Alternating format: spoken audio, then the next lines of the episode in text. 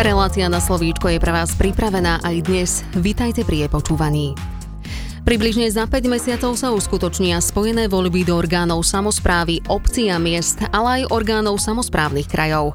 Práve pri tejto príležitosti si do štúdia BBFM rádia pozývame poslancov naprieč celým komunálnym politickým spektrom. Dnes nám prišiel predstaviť svoju poslaneckú prácu za ostatné 4 roky a predovšetkým priblížiť problémy vo svojom volebnom obvode poslanec za volebný obvod číslo 3, čiže Sásová Rudlová a prvý viceprimátor mesta Banská Bystrica Jakub Gajdošík. Dobrý deň, prajem prajem. Dobrý deň, ďakujem za pozvanie. Ste poslancom už štvrté volebné obdobie, viceprimátorom ste druhé volebné obdobie. Pozrime sa ale na to aktuálne volebné obdobie z vášho pohľadu. S akými cieľmi ste do neho vstupovali a buďme konkrétni, ktoré sa vám aj podarilo naplniť za posledné 4 roky? Takých cieľov bolo strašne veľa, vzhľadom na to, že som aj viceprimátor, okrem toho, že som poslanec za obvod Rudlova Sásova, tak s pánom primátorom sme mali obrovské plány. E, tie sme zverejnili aj vo volebnom programe a postupne sa um, snažíme odkrajovať z toho. Taký najväčší projekt v rámci nášho volebného obvodu v súčasnosti je revitalizácia vnútrobloku Sitňanská Tatranská. Je to obrovská plocha na 4,5 hektáre. V podstate je to najväčšia verejná plocha na území mesta, aká sa kedy rekonštruovala a samozrejme sú to v rámci volebného obvodu také veľmi dôležité veci, ako boli rekonštrukcie škôlok, ktoré sa nám tiež podarilo financovať z európskych zdrojov. V podstate máme vynovenú škôlku na Tatranskej, Karpatskej, Strážovskej. Vďaka týmto rekonštrukciám sa nám podarilo navýšiť aj 100 nových miest pre škôlkárov v Sasovej. To znamená, že dokážeme uspokojiť naozaj ľudí, ktorí chcú v rámci volebného bodu detičky dať do, do Sásovej, do škôlky, tak dokážeme tieto ich potreby uspokojiť. Samozrejme to, čo ľudia očakávajú, oprava chodníkov, ciest, podarilo sa nám minulý rok zrekonštruovať Javorníckú ulicu, pokračujeme v obnovách e, chodníkov. Aktuálne máme vydané územné rozhodnutie na cyklotrasu, ktorá bude spájať centrum a mesto. Je to veľmi zaujímavý projekt, lebo dnes Sasovčania v podstate sa nevedia bezpečne dostať e, bicyklom do mesta. Obrovský projekt je aj e, výstavba parkovacích miest za Tatranskou ulicou, takže verím, že aj tu v najbližších dňoch doručíme nejaký e, výsledok obyvateľom. A tých projektov menších, či sú to rekonštrukcie ihrisk alebo nejakých verejných priestranstiev je strašne veľa.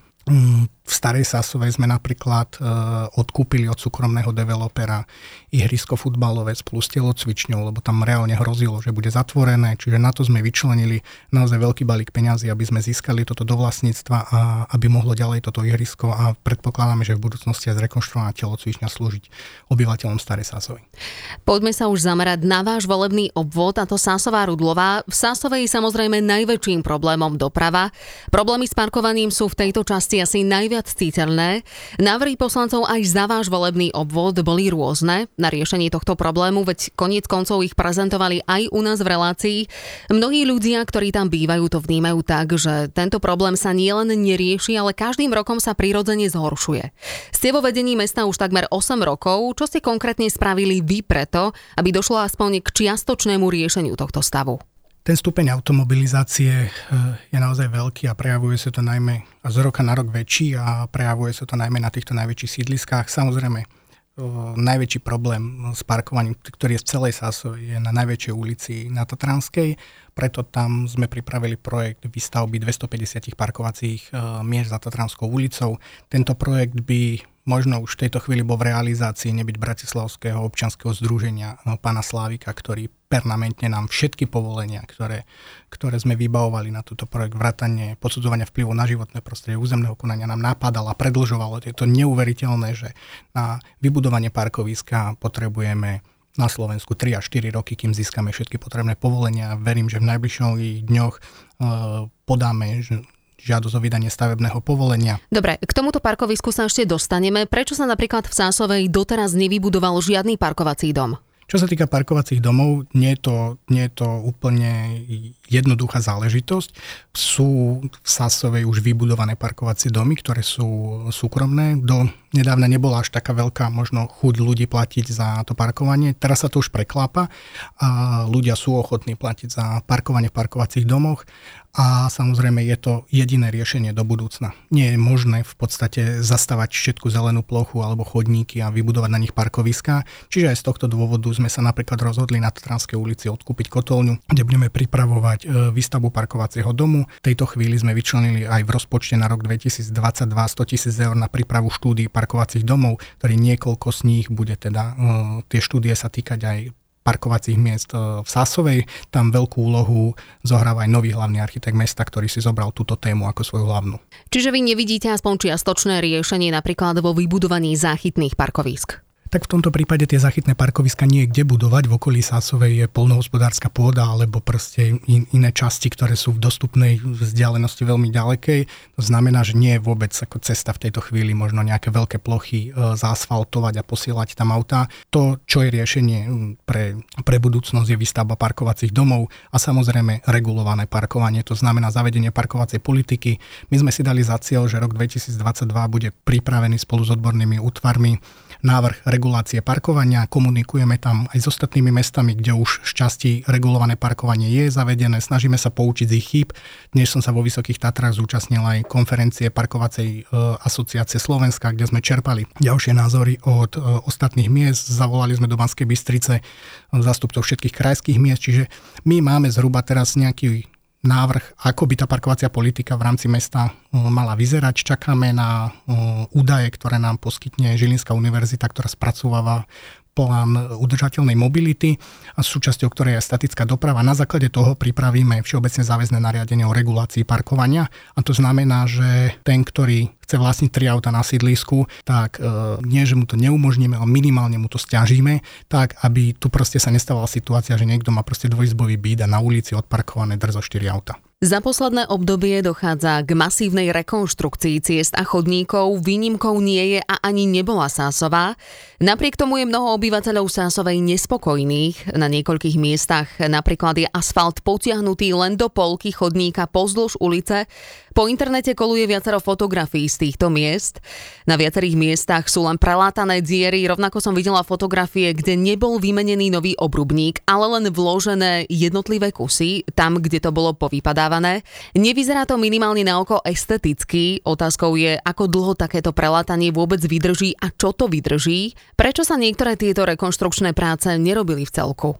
Nemám vedomosť o tom, že by sa nerobili v celku. Samozrejme pri uh, všetkých tých opravách, o ktorých hovoríme, tak sa môže stať, že niekde proste potrebujeme z nejakého dôvodu urobiť iba kozmetickú úpravu, napríklad, že očakávame rozkopávku o rok, o dva uh, nejakých sieťarov, to znamená plinári, uh, vodári, s ktorými pravidelne komunikujeme, tak nemá zmysel vtedy ten chodník opravovať úplne. Čiže toto ale... je ten prípad na Javorníckej ulici? Javornická ulica prešla komplexnou rekonštrukciou a jeden chodník, ktorý sa neopravoval, tak ten bol opravovaný 5 rokov predtým, čiže nebol dôvod ten asfalt meniť. Na časti Javornickej sa nevymieniali obrubníky, lebo tie boli v relatívne dobrom stave, ale v rámci, v rámci tej rekonštrukcie sme nielen cestu, ale aj chodníky zrekonštruovali.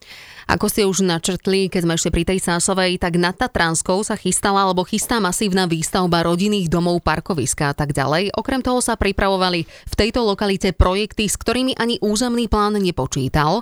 V akom štádiu je to aktuálne? S akými výstavbami sa tam teda počíta?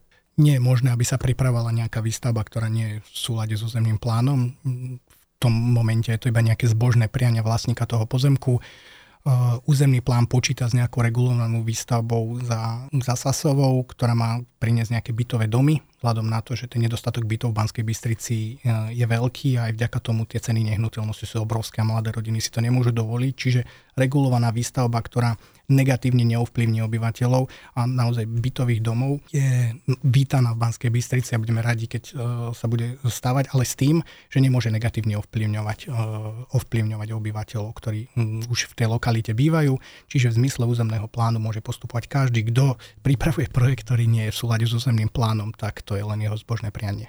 Práve títo spomínaní obyvateľia vnímali tieto projekty veľmi rozpačito. Jedným z dôvodov je, že teda táto plocha mnohým sásovčanom slúži na prechádzky a malú rekreáciu, ak to tak teda môžem nazvať, ale predovšetkým aj kvôli tomu, že infraštruktúra na takéto masívne zásahy nie je podľa mnohých prispôsobená.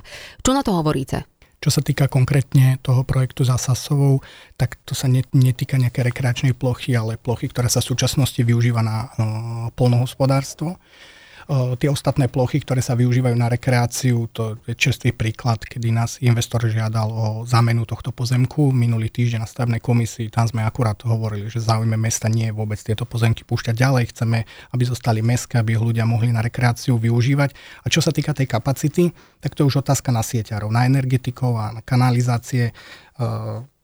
A pokiaľ oni v rámci svojich sietí vidia dostatočnú kapacitu na napojenie ďalších e, byto, bytovej zástav, ďalšej bytovej zástavby, tak oni také rozhodnutie urobia, ale to už nie je na rozhodnutí mesta. Mesto ako stavebný úrad musí akceptovať to, pokiaľ vodárne povedia, áno, máme tu ešte dostatočné kapacity vodovodu, máme tu dostatočné kapacity kanalizácie a dajú uh, súhlasné stanovisko, vtedy stavebný úrad musí takúto stavbu, keď je v súlade so zemným plánom povoliť. Poďme ešte v rýchlosti aj k revitalizácii vnútrobloku Sitnianská Tatranská. Vy ste sa pred pár dňami na sociálnej sieti vyjadrili, že práce sa blížia do finále. Na sociálnej sieti na to niektorí ľudia reagovali a komentovali, že tie práce trvali dlho. Prečo a ako na to mesto dohliadalo? Je to subjektívny názor každého. Treba si uvedomiť, že no, zmluva na revitalizáciu vnútrobloku bola na 12 mesiacov, z toho keď odratáme december, január, február, marec, to sú 4 mesiace, kedy nie je možné stávať kvôli poveternostným podmienkam, tak v podstate tento vnútroblok s rozlohou 4,5 hektára, ako som spomínal, najväčší verejný priestor, aký sa v Banskej Bystrici kedy revitalizoval, sa revitalizuje v priebehu 8 mesiacov. Myslím, že to je úplne štandardná doba a mesto e, má stavebný dozor, na tejto stavbe a každý týždeň sa uskutočňujú aj kontrolné dni, čiže mesto na to od začiatku až do konca veľmi to pozera na to pod dobrom Čiže všetko ide podľa plánu? Áno, samozrejme. Tak predpokladáme, že ukončenie stavby by mal byť do konca mája. V tejto chvíli už sumarizujeme nejaké nedorobky a veci, ktoré, s ktorými nie sme spokojní. Predkladáme ich e, zhotoviteľovi v rámci reklamácie, aby ukončil. On dnes avizuje to, že posledné týždne tohto mesiaca využije na, už na terénne úpravy. To znamená, že ja verím tomu, že v najbližších týždňoch tento vnútroblok začne obyvateľom slúžiť. V našej dnešnej diskusii určite nemôžeme obísť aj Rudlovú. Dlhé roky bola veľkým problémom práve kanalizácia. Viacerí obyvateľia hlásia dokonca neohlásené odstavky pitnej vody. Predpokladám, že ako viceprimátor sa možno ešte častejšie stretávate s podnetmi od občanov ako radový poslanec. Ako sa riešia tieto podnety od obyvateľov? Tak tie podnety, čo sa týka pitnej vody, ona úplne nesúvisí s tým, s vybudovaním kanalizácie, lebo pitná voda, vodovod v Rudlovej je. Samozrejme, kanalizácie nie je. Mnohí obyvateľia tú situáciu neriešia tým, že by si vybudovali, alebo v minulosti vybudovali septik alebo žumpu, ale svoje splašky vypúšťajú do Rudlovského potoka, čo, čo je poprvé nezákonné, ale takýto nejaký historický fakt je. Ja som veľmi rád, že e, nedávno sa podarilo vybaviť stavebné povolenie na prvú etapu od kanalizovania mestskej časti Rudlovej a v tejto chvíli, keďže staroslovenské vodárne a kanalizácie, všetky investície, e, ktoré realizujú, financujú z európskych zdrojov, tak v tejto chvíli sa hľadajú finančné zdroje z európskych zdrojov, ktoré by mali poslúžiť na výstavbu tejto kanalizácie, lebo naozaj ako v roku 2022 máme mestské časti, kde ešte kanalizácie nie je. Ja verím, že postupne sa nám to podarí odstrániť. No a na toto sa práve chcem spýtať. Je to veľmi dlhá doba, čo ľudia sa stiažujú na tú kanalizáciu. Ako je to v súčasnej dobe toto vôbec možné v krajskom meste?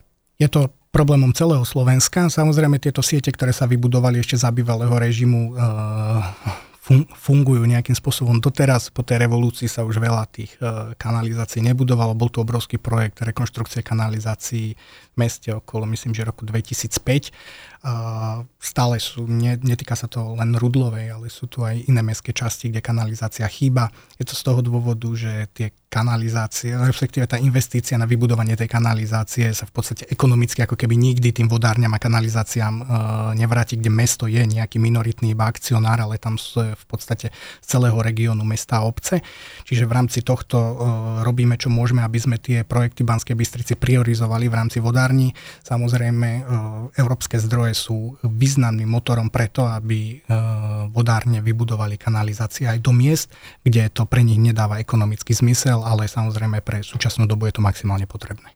Obyvatelia Rudlovej sa niekoľko mesiacov stiažovali na frekventovaný prejazd vozidiel cez ich štvrť v súvislosti s výstavbou moderného tréningového centra UP futbalovej akadémie Mareka Hamšíka. Asi nemusím pripomínať, že infraštruktúra na to prispôsobená nebola. Mnohým popukla vyfúkali steny na domoch. Ohrozená bola aj bezpečnosť detí a obyvateľov ako takých. Ako ste to komunikovali a ako ste vlastne riešili tento problém? Sa pravidelne stretávali s obyvateľmi alebo so zastupcami obyvateľov, niekoľkokrát aj s občianskou radou. Dohodli sme si taký režim, že na týždennej báze o tej stavebnej činnosti si vyžiadame informáciu do investora a to sme zverejňovali aj na úradnej tabuli v Rudlovej. Takže toto boli veci, ktoré sme sa snažili výsť v ľuďom. Treba aj povedať to, že investor na začiatku slúbil, že bude vo väčšej miere využívať cestu vybudovanú poza Bánoš a to sa v tých prvých mesiacoch nedialo, až po nejakom väčšom tlaku obyvateľov a mesta sa potom táto cesta, samozrejme vplyvom už počasia, alebo nebola rozbahnená, mohla využívať viac a teda sypké materiály na tých veľkých Tatrokách sa mohli prepravovať tade. Samozrejme niektoré stroje e, po takejto ceste nemohli chodiť, bolo tam veľké prevýšenie, prechádzali cez Rudlovu, kde nie je chodník a obyvateľia prirodzene pociťovali zhoršenie e, prostredia, v ktorom žijú každá stavba takýmto spôsobom negatívne ovplyvňuje. Ja verím, že už ďalšia činnosť ľudí nebude negatívne ovplyvňovať a športovisko bude slúžiť deťom bez toho, že by Rudlovčanov výrazne zaťažovalo. Ako sa to následne vyriešilo s ľuďmi, ktorým sa kvôli týmto prejazdom poškodili domy? Toto ale nebolo preukázané tým, že nejakým prejazdom Rudlova sa nachádza v nejakom uh, zosuvnom teréne a je, tak bolo to minimálne v tom čase? Ale nie, iba v, ale nie iba v tom čase. V tejto chvíli ako keby nie je, nie je nikým potvrdené, že to má nejakú príčinu súvislosť toto spolu. Samozrejme, čiže ja keby som býval v dome, kde mi možno praskne stena okolo, chodia nakladné auta, tiež si to s tým spojím. V prípade, že by to bolo preukázané, že by to nejaký znalec preukázal. My sme chceli aj nejaké znalecké posudky e, urobiť tým obyvateľom, aby sme dali za tým nejakú definitívnu bodku. Nebolo toho znalca, ktorý by vykonal nejaký znalecký posudok a preukázal tú príčinu súvislosť. Samozrejme, v prípade, že by e, sa to preukázalo, tak určite budeme stať na strane obyvateľov a budeme to s investorom komunikovať. V minulej časti našej relácie sme tu mali Vladislava Paprčku z okresného dopravného inšpektorátu, ktorého som sa pýtala na aktuálne rekonštrukcie, ktoré sa realizujú po celom meste, pripustil, že takéto masívne opravy naraz vôbec nie sú ideálne. Prečo sa toto všetko realizuje naraz je otázka na mesto. Tak teraz vás tu mám, pán viceprimátor. Kolabuje nám doprava na viacerých hlavných ťahoch, tak sa teda pýtam, prečo sa to všetko opravuje naraz? Tak e, treba povedať, že kolabuje doprava kvôli tomu, koľko aut máme v Banskej Bystrici, nie iba kvôli tomu, že sa niečo opravuje. E, rekonštrukcie na niektorých e, ťahoch, o ktorých sa bavíme a realizuje mesto Banská Bystrica, tam nie sú zásadné dopravné obmedzenia. Čo sa týka asfaltovania, kedy je nutné uzatvárať jazdné pruhy, to robíme cez víkend a naozaj v dňoch, kedy snažíme sa to zúžiť úplne na čo naj, najmen, najmenší čas a to vtedy sa nám vytvárali naozaj zápchy na Fončorde možno nejakých 15-20 minút, ale je to potrebné urobiť. E, zatiaľ, čo tie dlhé práce pri kladení obrubníkov boli iba zúžené jazdné pruhy a e, doprava mohla ďalej fungovať, čiže to nie sú nejaké zásadné dopravné obmedzenia, ako keď sa prerába nejaký most, kde musí byť e, presmerovaný. To sú tie akcie, ktoré sú mesta. My opravujeme cesty v priebehu celého funkčného obdobia a preukazujú to výdavky, ktoré do komunikácií máme. Nejakým spôsobom by som to nezveličoval, že je to teraz. Samozrejme do toho ale spadajú investície, ktoré realizuje v našom našom meste štát, či je to rekonštrukcia cesty 1 lomeno 66, alebo re- rekonštrukcia mostného objektu na Belvederi, kde sa zužuje vlastne diálničné pruhy 4 e, do 2 a v tomto kontexte to obyvateľia môžu vnímať, že to je naozaj všetko naraz. Treba však ale povedať, že štát si ťaha na tieto rekonštrukcie na rozdiel od nás európske zdroje a on nemôže nejakým spôsobom to posúvať v čase, lebo Slovensko by o tieto financie na rekonštrukciu cez prišlo. No minimálne v kombinácii s rekonštrukciou severného obchvatu R1 v Banskej Bystrici to výrazne zhoršuje situáciu. Predovšetkým v ranej špičke tie kolóny v smere do mesta sú naozaj rozsiahle. Častokrát siahajú až po Badín. Vodiči majú problém sa vôbec dostať aj na Štadlerovo nábrežie. Prejdeme ale na iný okruh otázok. To, to súhlasím, že je to tak, ale treba si povedať, že keď sa ten most neopravia padne, tak tie kolóny budú po Nitru potom mm, siahať a nie po Badín, takže na jednej strane to obyvateľ obyvateľov obmedzuje, ale ako viceprimátor sa tomu teším, že tak dôležitý most, aký je ten most nad, nad Belvederom sa opravuje a bude pre motoristov bezpečný. Prejdime teda na iný okruh otázok. Ste dlhoročným spolupracovníkom súčasného primátora Jana Noska. Ako hodnotíte túto spoluprácu? Ja som pána primátora nepoznal predtým, ako sa stal primátorom, čiže sme tak ako keby oťukávali už potom priamo vo funkcii. On má o dva roky staršieho syna odo mňa, čiže je to naozaj ako, to sme, takže to je rozdiel jednej generácie medzi nami a myslím, že takto aj nejakým spôsobom funguje uh, tá naša spolupráca. Že na jednej strane si snaží sa vypočuť uh, ten môj názor, dáva mi nejaký priestor sa realizovať, na druhej strane on je ten otec hlava mesta, ktorý uh, rozhodne a ja si ho veľmi vážim ako človeka. Ako ho vnímate ako primátora? Ako najlepšieho primátora od roku 1990. Ako vnímate spoluprácu v rámci Mestského zastupiteľstva a poprosím vás aj o krátke zhodnotenie práce opozície voči vedeniu. Ja nedelím poslancov na opozíciu a koalíciu. Myslím si, že ten štýl, ktorý pán primátor pred 8 rokmi do Mestského zastupiteľstva doniesol, to je konštruktívny dialog eh, s poslaneckými klubmi, bez ohľadu na to, kto z akej politickej strany je alebo je nezávislý, prináša ovocie v tom, že Mestské zastupiteľstvo Banskej Bystrice sa nehada, ale pracuje pre obyvateľov. Keď si pozriem zábery z iných miest, tak mi vlasy stoja dubkom, keď vidím, že čo tam dokazujú. Nemusíme tak chodiť ďaleko, stačí sa pozrieť na zastupiteľstvo dozvolené, čo sa tam deje. Čiže hodnotíte tú spoluprácu aj s opozíciou pozitívne? Určite áno, do veľkej miery, ale zasluhu má na tom pán primátor, ktorý vystupuje takým pokojným spôsobom, nekonfrontačným. Ste podpredsedom poslaneckého klubu Hlas SD. Ako vnímate spoluprácu v rámci tohto poslaneckého klubu? Výborne a ako som povedal, ale zase nerozlišujem, nerozlišujem iba na štyroch, ktorí sme v tomto poslaneckom klube. Mne sa veľmi dobre spolupracuje takmer so všetkými poslancami mestského zastupiteľstva. Čo sa týka tohto ročných komunálnych volieb, aj vaše meno je skloňované v tej súvislosti, že by ste mohli kandidovať a uchádzať sa o post primátora mesta. Viete si predstaviť nadviazať na prácu primátora Jana Noska? V podstate na ňu nadvezujeme počas posledných rokov. Ja si myslím, že Banská Bystrica má najlepšieho primátora a budem veľmi rád, keď pán primátor sa rozhodne pokračovať vo svojej funkcii, alebo respektíve ochádzať sa o, o hlasy Bansko Bystričanov musí on prijať toto rozhodnutie. Ja som toho veľký fanúšik. Ja si naozaj myslím, že Banská Bystrica má primátora, za ktorého sa nemusí hambiť a bolo by pre mesto dobre, keby pokračoval vo funkcii. Vy si viete predstaviť do budúcna, že by ste sa o tento post uchádzali? V tejto chvíli, keď si porovnám e, pána primátora mňa, tak si myslím, že som ešte na tú funkciu nedorastol. Ako očakávate konkurenciu a potenciálnych vyzývateľov v tohto ročných komunálnych voľbách, konkrétnejšie v súvislosti s postom primátora?